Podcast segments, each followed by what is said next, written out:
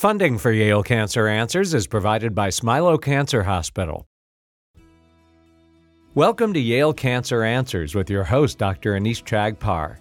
Yale Cancer Answers features the latest information on cancer care by welcoming oncologists and specialists who are on the forefront of the battle to fight cancer. This week, it's a conversation about the role of surgical pathology in certain cancers with Dr. Marie Robert. Dr. Robert is a professor of pathology and of medicine at the Yale School of Medicine, where Dr. Chagpar is a professor of surgical oncology. Marie, maybe we can start off by you telling us a little bit about yourself and what it is that you do. Sure. So I am uh, a, a, surgical pathologist, and I this is a somebody who goes to medical school and does a residency in the specialty of pathology. And that specialty involves looking at uh, diseases in the tissues, in biopsy samples and, and surgical resection samples from patients. Uh, and we, we look at that very deeply, uh, under, both with our naked eye and under the microscope, uh, and um, then inform the uh, surgeon, clinician, oncologist who's taking care of the patient about what we're seeing and what their disease uh, process might be. Yeah. You know, I, I often tell patients that uh, there's only two people who can tell you anything for sure God and the pathologist, because we rely so heavily on the diagnosis that's rendered um, by pathologists. So, uh, you know, tell us a little bit more about what got you interested in pathology and what got you interested in GI and liver pathology in particular? So that is an easy question to answer and no secret if you know my family at all. So I am the daughter of a French Canadian uh, nurse and physician scientist, my father, uh, Andre Robert, who was a basic scientist studying gastrointestinal diseases. So he had both the clinical side, MD, and the scientific training. And so I grew up visiting his lab and seeing and actually, you know, he would let me do a little help in the lab in, in participating in his experiments. Uh, and so this is when I went to college and medical school, um, I thought that medicine was uh, this, the study of disease. Uh, and so when I, it was, you know, not a far um, uh, challenge for me to decide that pathology was where my heart really lay. And of course, the apple doesn't fall far from the tree. And I was immediately drawn towards all things of the gastrointestinal tract, liver, and pancreas. So tell us a little bit more about kind of what you do day to day. I mean, because one of the things that is frustrating, anxiety provoking uh, for patients is the wait. They have the biopsy done, and then we say, we need to wait. And, and I always tell patients, you know, never rush the pathologist because you you don't necessarily want a fast answer you want the right answer because everything that we do rests on what you say. So, can you give us a little bit more granularity in terms of what happens in terms of that black box while we wait? I am so delighted to talk about this because we are, believe it or not, even though we are not meeting your patient firsthand, we are constantly mindful of the fact that there is a wonderful human being on the other end of this specimen. And we are working as fast as we can to provide, as you say, the right answer. So, what does this entail? So, take a biopsy. Uh, it is put in a fluid called formalin, usually, that is allowed, that sort of hardens the tissues so that we can then put them through an overnight process and we actually, this may sound crazy, we actually take the small samples or large samples and put them into paraffin wax, melted paraffin wax that then hardens in a small little box, if you will. We call it a tissue cassette. And believe it or not, old fashioned thing like paraffin wax is what holds the tissue in place while we then apply a very sharp knife. It's called a microtome to the sample. and we're actually taking small slices of the sample. We take that, put it on a microscope slide. Remember from science class? And that microscope slide is then with the tissue section on it is stained with some very pretty colors, purples and pinks.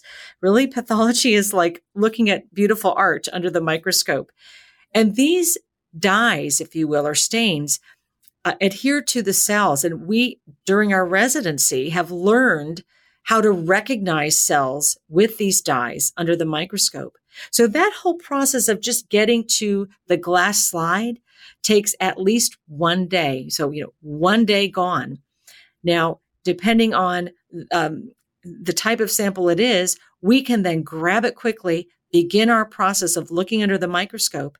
And in some situations, we are able to give an immediate answer doing nothing else to the sample, just looking at the microscope for, for, you know, three or four minutes. And we're able to assess everything and give a, give the, the surgeon, oncologist, whomever, gastroenterologist, and then the patient the answer they need.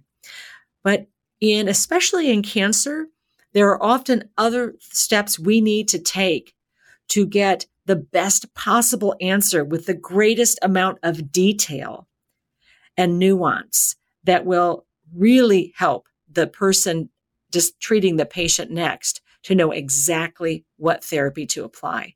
So these extra steps include things like we, we use these terms called special stains. So if you think of a stain, think of like paint or, or these colors I mentioned. And there are a variety of very uh, technical and highly, you know, honed um, technologies that we can apply to the tissue. And this is getting more and more finessed every day. We can now even do molecular and genetic analysis uh, and and put what we call biomarker stains and approaches. So we can really get much further now to helping to guide the even the exact medication one might use. But this does take time. So sometimes there's a first answer and then there's another more detailed answer that comes uh, a day or a week later. Sometimes we have to hold up the whole thing for four or five days just to get the right answer from the start. So that's sort of a long answer to your question, but it is complete. Yeah. Yeah. So, I mean, so this is why I, I, think it's good information for people who are listening and potential patients to kind of understand why it can take so long. Because sometimes we expect these days to, to get an answer instantaneously, and, and that's just not uh, practical or, or feasible. So, I want to dig a little bit more into some of the things that you mentioned, Marie. So, one is that, you know, in medical school and in residency, you as a pathologist got very good at recognizing patterns, understanding what looks benign under a microscope and what looks malignant under a microscope. But can you tell us a little bit more about the secrets that go into that pattern recognition? Because that's another piece that people don't really understand. I mean, how can you tell the difference between you know, a, a benign polyp, uh, something that then is perhaps a, a, carcinoma in situ, a precancer, um, and then something that is truly uh, cancerous. I, I, that, for many people, is a nuance that we don't really understand. How how do you make that distinction? So, uh, thank you for these wonderful uh, pathology type questions. The, the answer is it all starts with knowing what is normal. What is normal tissue appearance? We use the term histology. It doesn't matter, but it's just what are you expecting to see that is normal? So in, anything that you look at and in looking at, you know, anything around your house or in your workplace, your desk is something out of place. So first to understand what is normal tissue? So you want to talk about, say, a colon polyp. We first have to learn, and this is actually, you know, at least a four year training process in residency. And then often today, one or two years of specialty fellowship training. We learn very quickly what is normal in our first couple of years of residency training. And normal means how in health our this wonderful machine that is our body is organized at the cellular level. So that, you know, you look at your skin and you see skin, you, you might see freckles or some blood vessels underneath. Under the microscope, we learn what all those layers from the outside of the skin to underneath the skin down into even the muscles and the bone look like. So once we have that template, sort of that pattern, if you will, pattern recognition in our mind, then we begin very slowly to build, to learn abnormal. And the, one of the first things we start with is inflammation. Uh, uh, you know, you get a cut uh, and you notice that there are a bee sting and you notice swelling right away, redness. Well, we learn what that looks like under the microscope with you know too much fluid and, and inflammatory cells from the immune system being called to that area. The same is true when we start talking about cancer. There's often a process starting from an early, uh, let's say, neoplastic um, meaning that the cell is stopped just minding its own business and staying put where it should be to maintain the normal, but is now dividing and growing. Uh, and, and we can see that under the microscope by changes in actually how the cell looks. Uh, over, over time, that growth can then uh, disrupt the normal to the point that there is disruption of the the um, little little uh, boxes, the, the, the little alleys and lanes that that cells need to stay in, and they invade. When we talk about invasive cancer, it's because those cells actually go into a compartment that they have no business being, like an epithelial cell, which should be on the surface. So if you look at your skin, it's lined by a certain kind of cell. We call it an epithelial cell, just the lining cell. If it becomes a, a tumor, it can then go down into the soft tissues, even the muscle and bone, etc. And we can see this all under the microscope. So recognizing cancer or recognizing an abnormal process is recognizing that the normal has been disrupted. And so, so, you know, one of the questions that people often ask is, you know, how important is it or is it important to get a second opinion with regards to your pathology. So, very often you may have your biopsy done at one place. If you go to another place to get treatment, they'll say, Well, we need our pathologist to look at the slides. So, is it that you know, a pathologist is a pathologist is a pathologist, and this is a black and white answer, and everybody is going to say the same thing, in which case, why repeat it? or is there some nuance there? And and how important or not important is it to get a second opinion on your pathology slides? So another great question. I am a big fan of second opinions and i recommend that when folks are getting impactful diagnoses like a cancer diagnosis that's going to change their life and start um, a, a, a, a train in motion of serious therapeutics and operations, that a second opinion should always be obtained. Um, and I'm not offended if someone would like to get a second opinion uh, on a pathology diagnosis that I have made. Um, it, you know, it, it many times, as you sort of allude to, probably 90% or more of the time, there will be no disagreement in an original diagnosis. But sometimes there is either a really a complete disagreement, very, very rarely a complete disagreement between, hey, you know, actually, I'm not sure this is cancer. I know that this was thought to be cancer, but actually I'm doing a little more extra work on it and I'm finding that maybe it might be just a pre-cancer. It may you know, some nuance about that.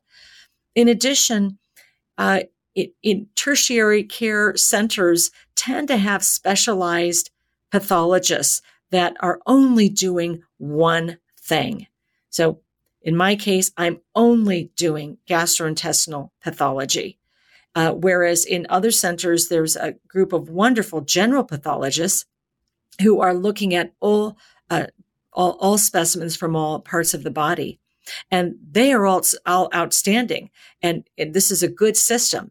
But if it's a really impactful diagnosis, um, it's not a bad idea to have a very impactful diagnosis reviewed by someone who is a recognized specialist, and they exist all over the country and all over the world. Perfect. Well, we're going to pick up the story learning more about uh, surgical pathology right after we take a short break for a medical minute. Please stay tuned to learn more with my guest, Dr. Marie Robert. Funding for Yale Cancer Answers comes from Smilow Cancer Hospital, where you can view videos from their survivorship team by searching for the Smilow Survivorship playlist on YouTube. The American Cancer Society estimates that more than 65,000 Americans will be diagnosed with head and neck cancer this year, making up about 4% of all cancers diagnosed. When detected early, however, head and neck cancers are easily treated and highly curable. Clinical trials are currently underway at federally designated comprehensive cancer centers, such as Yale Cancer Center and at Smilow Cancer Hospital, to test innovative new treatments for head and neck cancers. Yale Cancer Center was recently awarded grants from the National Institutes of Health to fund the Yale Head and Neck Cancer Specialized Program of Research Excellence, or SPORE, to address critical barriers to treatment of head and neck squamous cell carcinoma due to resistance to immune, DNA damaging, and targeted therapy. More information is available at yalecancercenter.org you're listening to Connecticut Public Radio. Welcome back to Yale Cancer Answers. This is Dr. Anees Chagpar, and I'm joined tonight by my guest, Dr. Marie Robert. We're talking about the important role that pathology plays in cancer. And right before the break, we were talking about the role that pathology plays in actually making the diagnosis. Like you go for a biopsy, and is this cancer or is this not cancer? That distinction is actually made by a pathologist whom you may never meet, uh, but that your team really relies on. Now, Marie, the other thing that pathologists often really provide is some of the genomic information, whether that comes in the form of special stains, like you were telling us about before the break, or whether it comes in actually, you know, doing things like sequencing and telling us about genetic and genomic mutations. Can you talk a little bit more about how that's done and, and the importance that that plays in various cancers? Yes, delighted. So I would say so I've been practicing for, you know, about 3 decades now and over the course of my career there has been really in the past 10 to 15 and I would say even in the past 5 an explosion of new technologies and new information that uh, help, uh, especially in cancer, help oncologists and surgeons uh, fine tune and find uh, very specific therapies for a specific patient's tumor. How is this done? And it comes under the general um, heading of molecular pathology. And this means that, so we talked about looking at the microscope, the light microscope, and we can determine a lot from there. Now we're getting inside the cell and it's specifically the cell nucleus for the most part.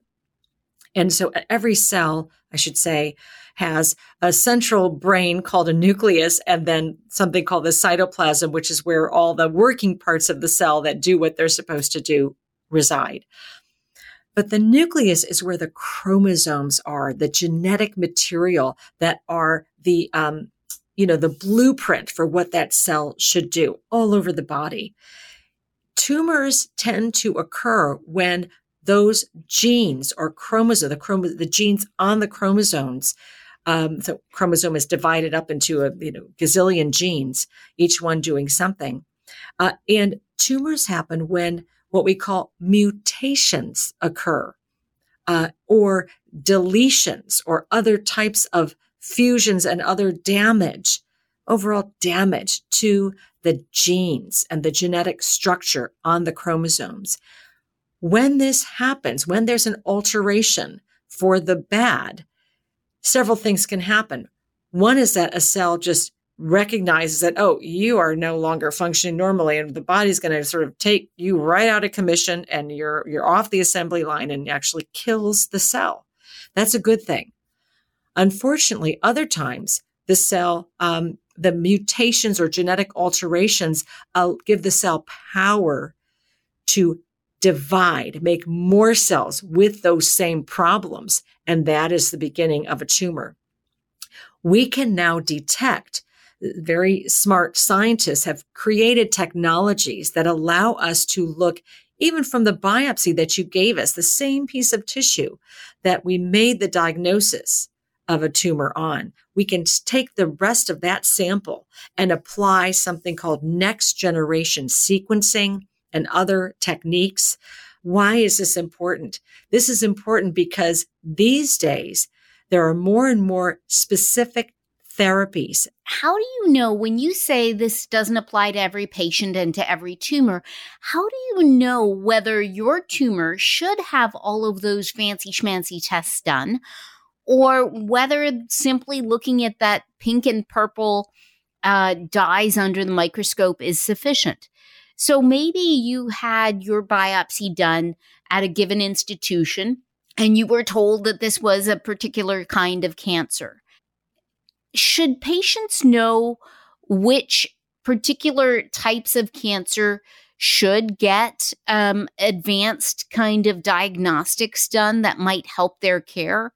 Um, h- how do people figure that out? How do you know which cancers and which patients need to have more studies done and which ones don't?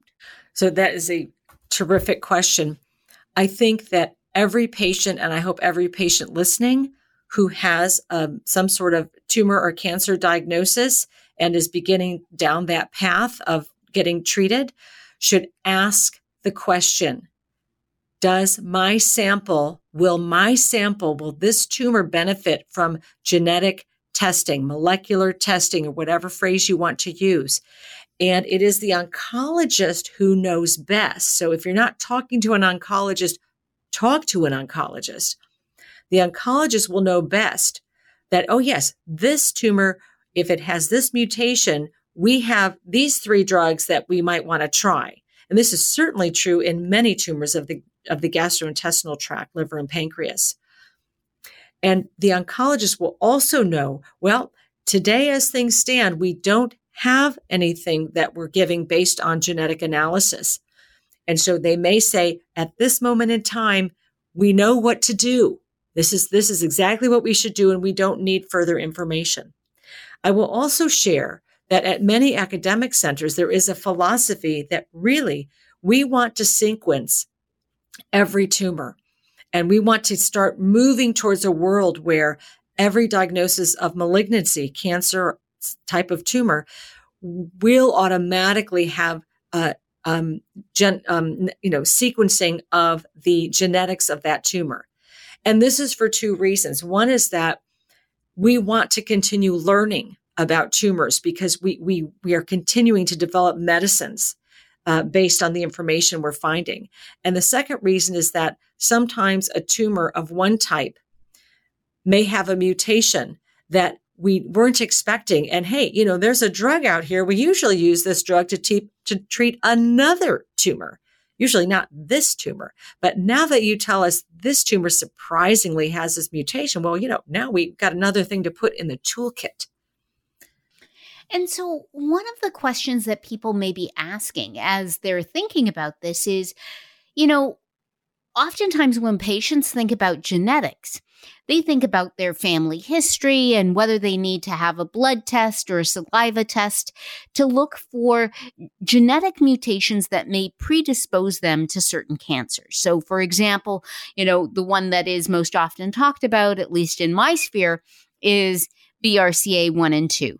Um, which will increase your risk of breast and ovarian cancer.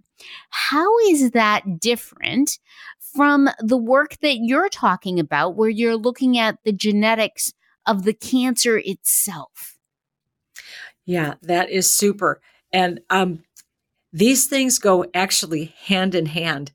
So the the the thing we just discussed was any particular tumor that one might have, uh, and that is something that an oncologist in discussion with their patient may may initiate.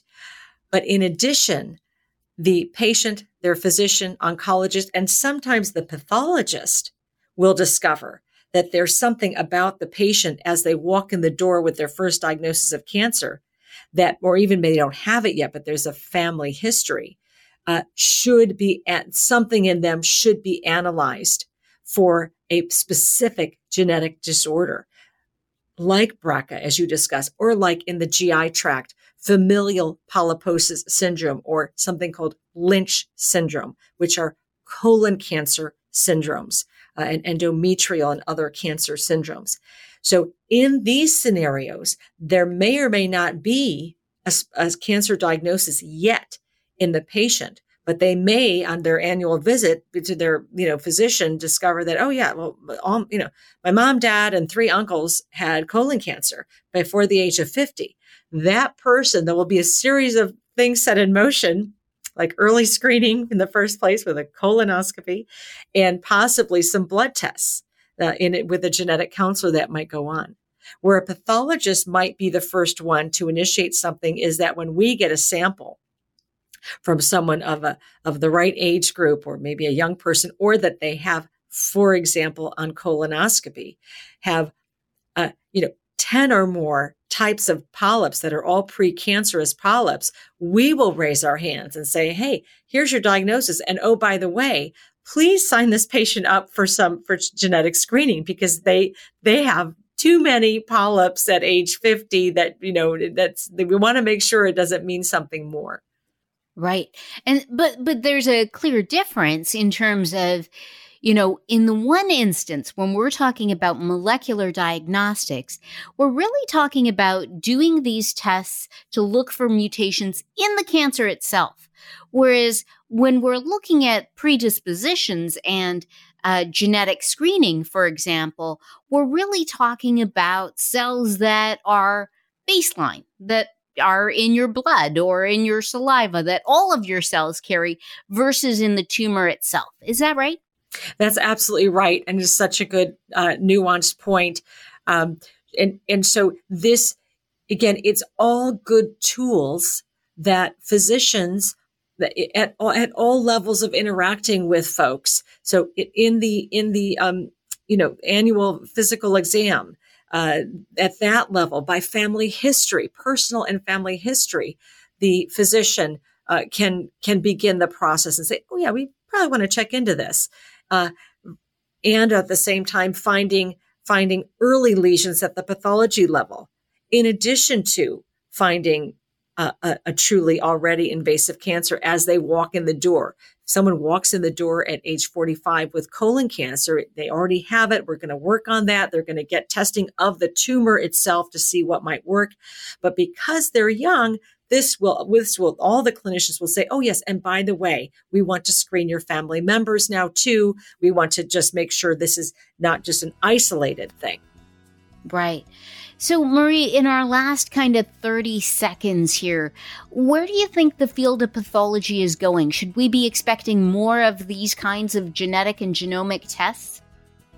Yes, I think it's going uh, to go further and further and deeper in this direction with hopefully much more useful information down the line. I believe we are also poised to enter the digital era and with artificial intelligence to apply to samples to improve uh, even further our ability to glean treatable information. Dr. Marie Robert is a professor of pathology and of medicine at the Yale School of Medicine. If you have questions, the address is canceranswers at yale.edu, and past editions of the program are available in audio and written form at yalecancercenter.org. We hope you'll join us next week to learn more about the fight against cancer here on Connecticut Public Radio. Funding for Yale Cancer Answers is provided by Smilow Cancer Hospital.